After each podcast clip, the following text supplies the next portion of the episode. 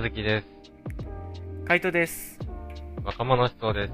若者思想とは、若者二人がゆるく哲学対話をしながら、日常のふとした瞬間の疑問や悩みについて語らうラジオです。ちょっと間違えたら。はい、お願いします。よろしくお願いしまはい。す。ということで、今回はカイトの方からテーマをいただくので、よろしくお願いしまはい。承知しました。今回のトピックは、す。はい。今回のトピックは、映画がもっと盛り上がるにはどうすればいいですか？です。なるほど。はい。映画ね。映画っていうのは別に映画館で見ようが、ネットフリックスで見ようがどっちでもいい感じ。どっちでもいい。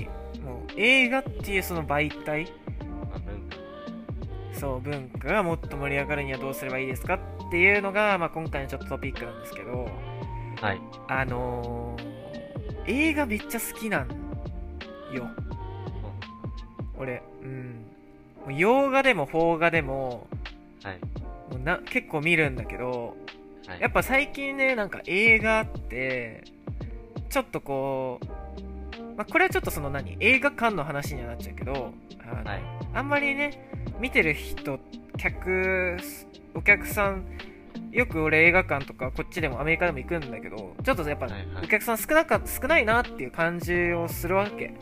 はい。俺、公開初日の映画とか行くんだけどさ、それでもやっぱ人少なかったりするから、ああ、なんかやっぱ映画ってちょっと、あんまり盛り上がり最近ないなみたいなのをちょっと肌で感じてる部分があって。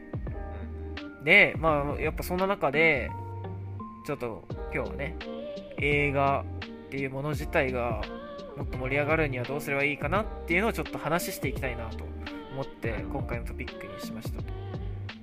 まあ、やっぱりさ、なんかその、うん。そのこの多分映画がちょっとこうきなんかなんだろうちょっとこうきつくなってきたのってやっぱコロナが流行ってからだと思うんだよねはい。っていうのもまあなんか一つ原因としてはあるのかなと思うんだけど、はいアメリカでもそんなに映画館で映画を見るみたいな流行してない感じ。うーんなんかお俺が見に行ってる映画館だけなのかなでもそんなことないと思うけど俺がよく行く映画館とかだと公開初日で見に行く映画結構、マーベル作品まあマーベル作品が好きなんだけど、はいそういうのとか見に行ってもあんまり人何？なんかこう映画館の客席全部埋まってるみたいなのが公開初日でもなかったりするんだよね。マーベルとかすごい盛り上がってる印象あるけどね。そうなんだよね。まあマーあベル、でもなんかすどうなんだろうな。それに関してあれかな。こっちの方が、あのハリウッドとかであのなんだっけな。そういうレッドカーペットプロミアだっけな。なんか名前ちょっと忘れちゃったけどあのちょっと早めに見れるみたいなあ日本でもあるかそういうのは。そういうのだとうんあれなのかな多分先行公開じゃないけどそのちょっと普通の一般の人が見れるのじゃなくってそれよりも前になんか見れるみたいなのがあるじゃん映画とかで。そういうのとかだと人気なんだろうけど公開された初日とかまあね、これ行く行くんだけどね。人は要はコアなファンってことだよね。そうそうそうそうそうそう。うん。まあ一般的にはやっぱ馴染んでないんじゃないのう。ーんっていう気がするんだよねコロナは確かにちょっとありそうだよね。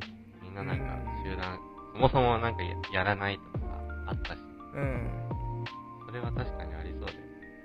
うんどうなんだろうな。俺ね、ちょっと前うんに結構面白い記事を読んだことがあって、ほうそれがなんか、法律を求める若者の話だった。うん彼らは、まあ、要は映画にもそんな行きません。見も、あんまり見もしません。仮に見るときに、どうやって映画を選ぶかっていうと、面白い映画ランキングから選ぶ。ああもう先に検索しちゃうってこと？映画のうんまあまあまあそう。先に検索をしたりとか、アクション系だったらアクション系で面白い映画とか検索して見に行くらしい。へえそれなんで調べるのかっていうのがちょっと面白くて、失敗したくないんだ。え、作品選びに。あーやっぱお金払うからそのお金に見合ったものを得たいって思っちゃうってことか？まあお金もそうだけど、まあ別にネットフリックスとかあったらいくらでも見れるじゃん。ああそっかで、定額でさ。うんだけど別に同じ、まあお金を払おうが払わないが、映画を見るんだったら、それを見ただけの何かが得られる。で、映画って1本長いじゃん。2時間とか3時間とか。そうだねうんだって1日の12分の1とかさ、捉える8分の1だうと、その何分の 1?1 日の何分の1に見合っただけの何かが映画の中で得られないと意味がないみたいな思考に陥ってるらしくて、はいはいはい。それでなんか見る前に自分がその、どれだけ的確に当たりの映画を弾けるかみたいなのを、うん。より効率的に、より的確なものにするために、見る前に調べるをやるらしい。へえまあ、それはもうなんかさ、文化人から言わせれば、まあ、僕文化人じゃないですけどね、コメントをしてた人から言わせてみれば、そんなんなんかおかしい話だ。別になんか映画の選びにし失敗も成功もないし、仮にこう何かが得られないことを失敗だとするんだとしても、その失敗があるから成功があるんだみたいな。失敗イコール価値がないみたいな、まあ、式が成り立つのがおかしいみたいな。それはまあその人の価値観だなんだけど、うん。それとは別としてやっぱこう効率を求めちゃう。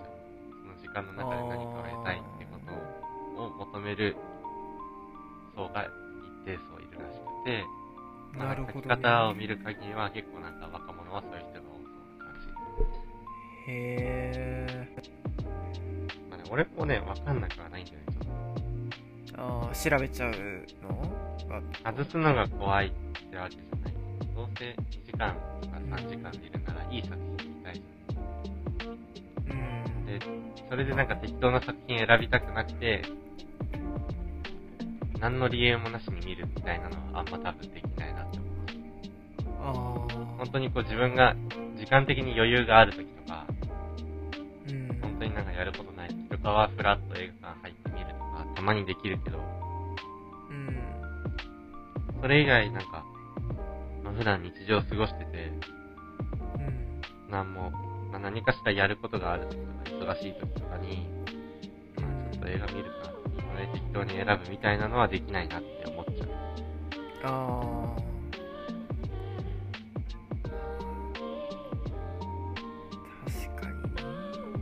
そういうのはあるよな実際ねレビューとかね見て判断する人とか多いだろうしね。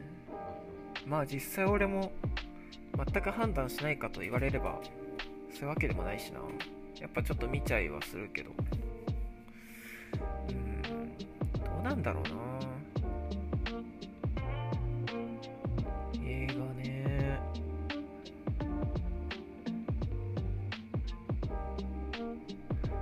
どうしたらこう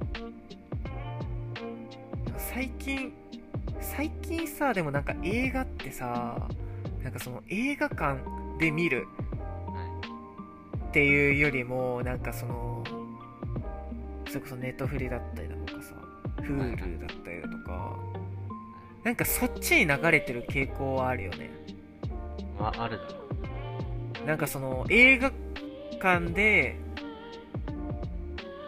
見るなんだろうななんか俺は映画館で見るっていうのも一つのこう楽しさだと思うんだよね。こうなんかこうやっぱでっかいスクリーンであのまあ音もでかくってまあなんか iMAX とかだとなんかやっぱ影響力影響力じゃねえや。すごいじゃん。なんかこう本当になんかこう迫力が違うから。やっぱそこは映画館とかの良さなんだろうなとか思うけどなんかでも多分多分その何効率の話さっきしてくれた効率の話につながると思うけどさやっぱりネトフリとかさそういうなんていうのあのサブスクのさこうストリーミングサービスみたいなのってさはいもうどこでも見れちゃうじゃん。こうスマホがあれば。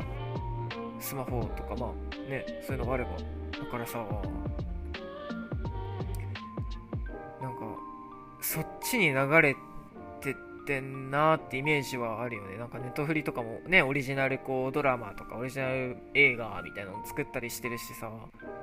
最近なんかだとねそのディズニープラスっていうそのディズニーのが持ってるネットフリみたいなやつがあるけどねそれこそ、まあちょっと話ちょっとずれちゃうけど、マーベル作品に関しては、今までずっと映画でやってたのが、最近はドラマとして、そのディズニープラスだけでしか見れなくなっちゃったりとかして、本当に追うのが大変で大変で、みたいな感じになっちゃってるけど そのドラマとかも見てないと、映画の流れがちょっとつかみづらくなっちゃったり、みたいな。はいはい、うまく、うまくディズニーに。そうそうそうそうそう。うまくディズニーに乗せられてる。結構、当たり前の流れな気もすんだよね。だって手軽なんだもん。まあ、そうなんだよね。その、俺もね、わかるんだよ。映画館、映画館で見る映画って一種の体験としてのコンテンツだから、うん。映画っていう映像の枠に収まらないものだと俺は思ってる。うん。そういう、だって、例えばさ、映画館で携帯開いちゃいけないじゃん、一般的なルール。そうだね。で、携帯から離れて、自分の普段送ってる生活から隔離された状態で、まあ、でかいスクリーン、自分がこう、あたかも映画の世界観にいるかのような、錯覚を引き起こせるレベルのサイズのスクリーンに、まあ、映像が、まあ、映し出されて、それに加えてこう、まあ、手も出せないような金額のスピーカーが置いてあって、そこからもう、めちゃくちゃな迫力のある音が、厚みのある音が出るわけです。それがなんか、それがもう全部、全部重なり合って一個の体験として体験できるのが映画だって俺は思ってる。うん。で、俺結構、まあ、なんか、情報、情報にまみれたい人間というか、何かとこう本読んだりとたりしちゃうから、うん、そういうのから離れるっていう意味で映画を見たりもああ、なるほど。ある種の一個の映画の楽しみ方だと思うし。うん。だけど、やっぱなんか、すごい安直な表現をする。うん。ネットフリックスって携帯に映画館が入ってるみたいな想像しちゃいがちだと思う。そうだよね。そこだよね。携帯開けば簡単に映画見れるし。映画見れるって点ではさ、映画っていうコンテンツを見れるっていう点では映画館と全く一緒じゃん。うん。ただなんかその、それが体験になりやすいかなりにくいかっていうところを結構、まあ見落としがちなのかなって思ってて。ああ。俺は、映画館こそそれこそあんま行かなくなったけど、うん、逆にスピーカーとか、まあ安いやつプロジェクターとかを買って、家の中でたまに見たりとかをして。ね、やっぱ違うなって。携帯で見ると、まあ、画面が小さいし、うん。で、プロジェクターだとスクリーン、まあ、壁だけど、でっかい映像が見れるし、音の質、うん、音質も違うし、うん、音の厚みも違うし、やっぱなんか、まあ、そのプロジェクター、疑似映画館を映画館とするならばだけど、うん、映画館と映画違うな。映画館とネットフリックスとか、まあ、ストリーミングサービスと違うなって思う。うん。まあ、なんか、なかなかでも実感できないよね。いや、できないよね。だって何も考えずにっていうのはちょっと失礼かもしれないけど、うん。普通に生活してる人ってそんなこと考えないと思う。あ、いや映画の携帯で見るようになれる、なるんだ。しかも1000円ちょいとか2000円とかなんだ。便利なだからなんか、まあ当たり前といえば当たり前の流れだなとは思っちゃう。それがいいか悪いかは置いといて。ね、うん、そうだね。だからなんか、どうだろう。まあそのおかげでき、なんていうのかな、日の目を見てる映画もある気はするんで、逆に。あー。ネットフリックスとかってさ、最新の映画だけじゃない。うんうん。だからなんか、映画館がされるというか、まあ人気が落ちてる利用頻度が落ちてる一方で、逆に違う方、違う場所では日の目を見る映画が増えてきてるとか、いうような気もする。確かに、そういうメリットはあるかもね。うん。で文化単位で言うと割となんか、お前も悪くねえんじゃねえのみたいな。ストリーミングサービスもお前も寄与してるんじゃねえのみたいな気もする。うん確かにそうかまあネットフリとかそういうのも流行りではいるから、まあ、そういう意味では映画自体が盛り上がりを見せてないっていうわけでは確かになさそう、まあない。まあ、映画自体盛り上がってるといえば盛り上がってるっていう。消費の形が変わったっていうのが確かに正しいかも。ああそうだね。うん。確かに映画館違うと思う。俺も。う映画館は映画館だよ然違ういやそうなんだよね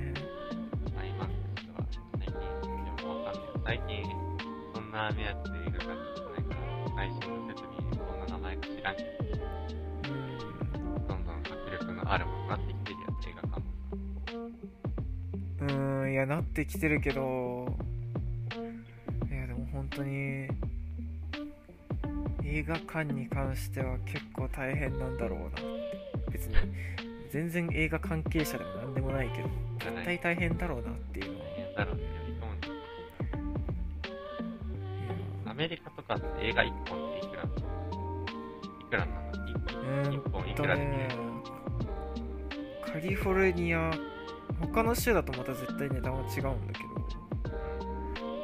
ど。でもね1400円とかかな。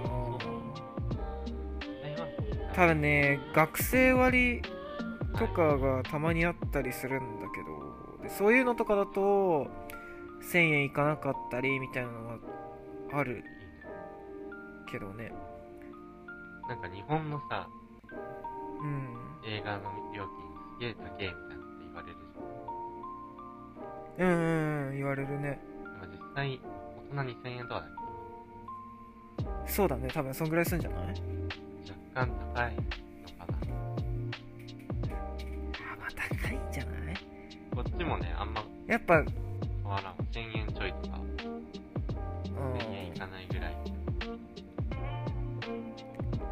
やっぱあれじゃない？よくさえ？だってさネトフリとかってさ本当につい最近、まあつい最近でもないか。でも特にそのコロナとかになってすごい需要が上がったじゃん。でさ今までその特に映画を利用してた人たちってさあのまだそれこそね見たい映画とかがあった時になんかビデオ屋さんとかでレンタルしてた人たちとかだと思うんだけどさそういう人からするとさ映画館なんてさ1000円とかさね千いくらだ1500円とかわかんないけど大人とかでも。多分そんぐらいの値段だった時期だと思うんだよね。がさ今になってさ1900円？2000円とか？ってなったらそりゃちょっと高いっていう人は多いよね。それはね。だからなんかねしいよな。映画館に関してだけど迫力だけじゃどうしても人呼び込めないよね。だからなんか他に多分何かを付け加えなきゃいけないんだろうけど。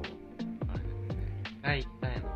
一回行きたいのは、海外とかよく見かける、ツイッターでよく見かけるんだけど、寝っ転がれるとか、そのああ映像側の工夫じゃなくて、その見る。観客、うん。お客さんが座る場所への工夫みたいな、めちゃくちゃ凝る、はい凝ってる映画館みたいな情報がたまにある。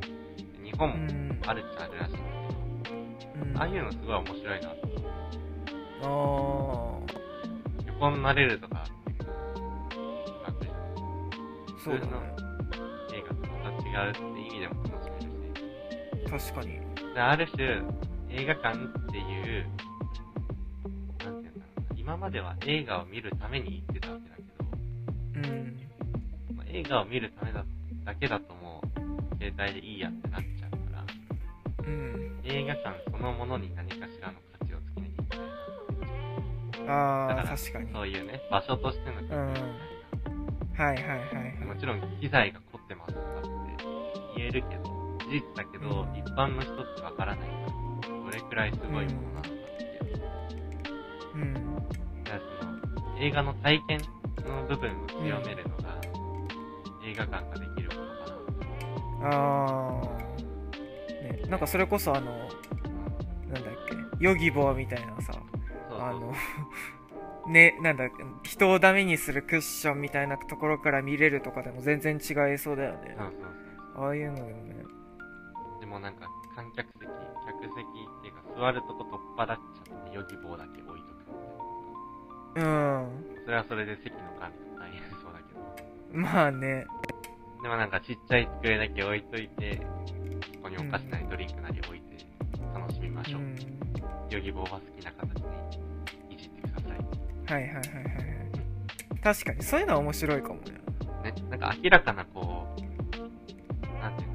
トリーミングサービスとしての映画と映画館でやってる映画の違いっていうのが、体験になりうるかなり得ないか。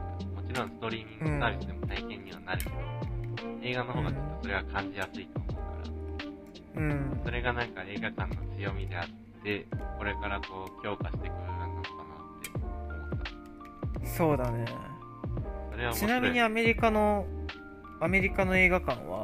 うん。あの日本とかだとさちょっと料金を高くすることでさはい椅子の角度変えれるたりとかさ足伸ばせたりするなんかなんだっけ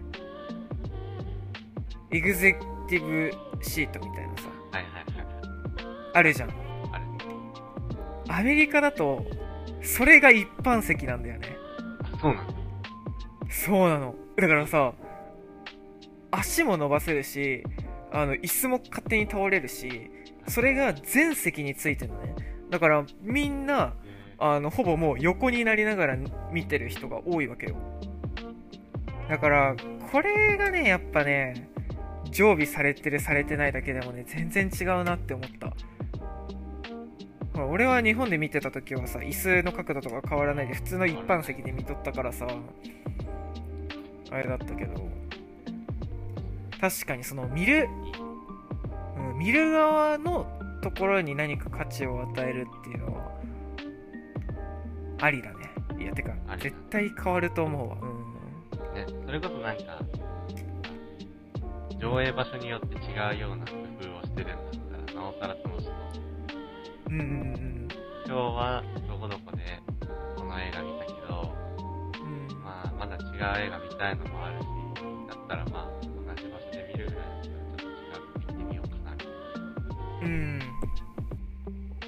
映画館に行く楽しみが生まれる気がするよ。そうだ映画を見ね、る楽しみ以外にうん、さ、楽しみだえーなんかやってほしい。どうなんだろうなんかうーんなんか映画館だってさ入るとさ、まあ、スクリーンがあって椅子があってあとはもう真っ暗なさ感じじゃんはいはい。もうなんかさでも真っ暗になる瞬間って映画館がさ映画がスタートしてからじゃん。うん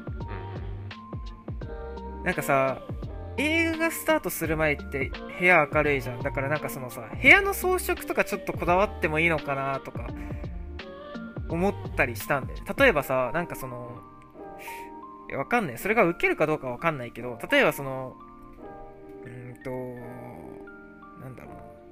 ジュラシック・パークみたいなさ。今だとジュラシック・ワールドかあれだと恐竜の世界の映画じゃん。とかの映画がやるときにそのなんか映画の装飾とかなんかちょっとそういう雰囲気だったらもうすでになんか始まる前からちょっとさテンション高くなるしさなんかそのああいうでかい空間だからこそもうなんか始まる前からちょっとそのなんかこう雰囲気がちょっとテンションとかも上がっていざ映画スタートした時になんかその本当にもう映画の何？スクリーン見ただけでその空間の中に入れるけどもうなんか部屋の空間もその感じになってたらよりちょっとさ映画と映画の価値ってちょっと上がりそうな感じ。するかなってちょっと思ったんだよね。ちょっとと、面白いじゃん、うん。まあそうそうめちゃくちゃ大変そうだけどでもなんか、まあ工夫としてはいいよ。ね。うん、家まあそのい家とかとの差別化は全然つけれるじゃん。なんかやっぱりこう普段と全く違う環境空間の中に入ってしかもその映画を見てる最中でもその映画の中のこう空間に入り込めるための、まあ、前座じゃないけどなんかそういうのもありかなっていうのも世界観を体験できるよ。そうそうそうそう。そっちにちょっともう特化させるっていうのも一つとしてありかなって。面うんまあ確かにでも。まあでも今俺らの中でも何個か出てきたからさまあそれがこうな何？いいかどうかは別としてなんかなんかやりやりようはありそうだなっていう感じね。ます映画館自体はすごい価値があるというか、うん行くだけのものはあるからね。これからもそうだね何かしらの形で強みを残しつつ、強みを作りつつ、残ってもらえたらいいなと思いまほんとね。はい。そんな感じです簡単に言えねば、映画の消費の形が変わってきてて、うん。それが映画館で見るしかなかったものが携帯の中に移動したからこそ、まあ、やっぱみんな、いろんな多くの人が手軽さを求めて、携帯で見るようになった。まあ、本当に推測しかないけど。ね。いやでもまあまあそほぼそうでしょ。まあまあまあ、うん。そういうのがあって、映画館を利用する人が減ったけど、明らかにこう、携帯とか iPad とかで見る映画と、映画館で見る映画が何か違う。で、それはきっと、体験としての映画が、もう、体験としての映画を感じられるかどうかなんだろうなっていうので、うん。やっぱその、これからは体験を強みとして、伸ばして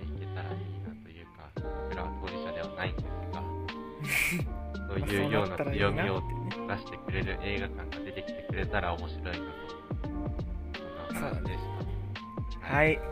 ということで、今回お送りしたのは、かずきと、カイトでした。あありがとうございました。りがとうございました